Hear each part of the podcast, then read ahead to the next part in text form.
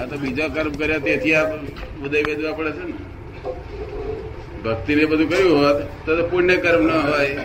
પુણ્ય કર્મ એટલે ગમતું ગમતું હોય ગમતું હોય એટલે એનું વેદન હોતું જ નથી. એ તો લોકોને આઠ કલાક હોય ને, તો ઘણી વાર ત્યાં આગળ જોવું ફરવા ગયા હોય ને, તો ચાર કલાક એમને એમ ઘણી વારમાં જતા રહે. જયારે વેદન શરૂ થાય પાપ પાપ કર્મનું વેદન તારે કલાક કાઢવો મુશ્કેલ નહીં પડે. કારણ કે વેદન અસાતા વેદની અને વેદન કહેલું છે? એટલે એનો અર્થ એ થયો કે આ ભક્તિ જે તપ એ બધું છે એ આવતા માટે છે.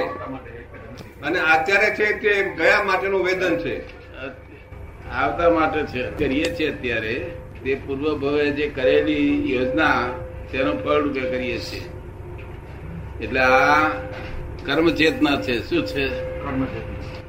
આ કર્મ ચેતના છે. આનું ફળ આનું ફળ એનું અહીં મળી જાય. શું મળી જાય? એનું અહીં મળી જાય કે લોકો પોતે અંદર વ્યવહાર સુંદર સુંદર હોય એમાં સુખી થાય લોકો કે સારા માણસ છે એટલે એનું અહીં ફળ મળી જાય એનું. સમજ પડે ને? પણ જો આમાંથી બીજ પડ્યું બીજું કે આવું જ કરવું જોઈએ તો આવતા બહુ દઈ આવે.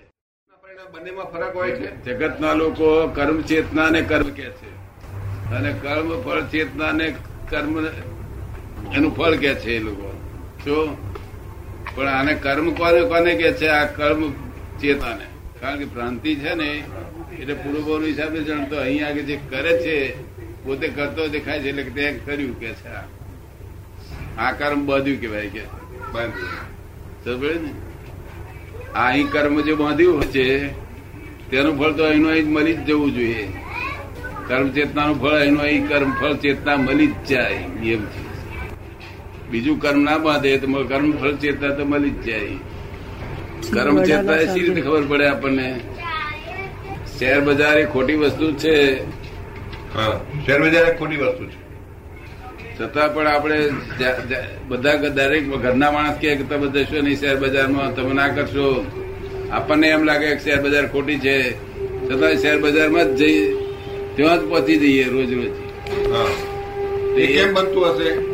એ કર્મ ચેતના કહેવાય એ કર્મ ચેતના કહેવાય કે કર્મ કરેલું ને તેનું ફળ કર્મ ચેતના કર્મ ચેતના આપણા હાથમાં નથી કર્મ ચેતના આ કર્મ ચેતના બિલકુલ આપણા હાથમાં નથી લોકો પોતાના હાથમાં છે એવું માને છે પણ કર્મ ચેતના આપણા હાથમાં નથી પણ કર્મ ચેતના પણ પાછું ફળ હોય એનું ફળ હોય આ કર્મ ચેતના એ ફળ છે કર્મ ચેતના એ ફળ છે પણ કર્મ ચેતના એનું પણ ફળ એનું ફળ ફળ એનું પણ ફળ આ ફળ નથી, આ ખરેખર ફળ થઈ તો આપણને તમને સમજાવવા માટે હું કહું.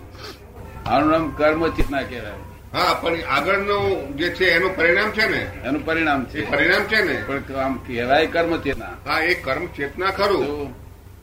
કર્મ ચેતના એટલે પરવસ્તા પણ એ રીતે કરવું જ પડે આપણને. હા એ કરવું જ પડે. કરવું જ પડે. પરવસ્તાથી કરવું પડે. હા કરવું જ પડે. ફરજિયાત કરવું પડે. ઘડાય છો ના ના ના કહીએ તોય પણ ત્યાં ત્યાં જાય. કરે. તો એ કર્મ ચેતના કહેવાય. બરોબર છે. અને કર્મ વસ્તુ એ કેવી છે કે સંયોગોના અધીન કર્મ ઉત્પન્ન થાય છે. જો આપણે સત્સંગમાં સંયોગ હોય તો કર્મ સારા ઉત્પન્ન થાય. અને ગોસંગમાં હોય તો કર્મ ખરાબ ઊભા થાય. શું ક્યારે બંધાય છે કર્મ? એ ખ્યાલ આવે ખરો? એ તો જરૂર આવે ને. કર્મ બંધાય.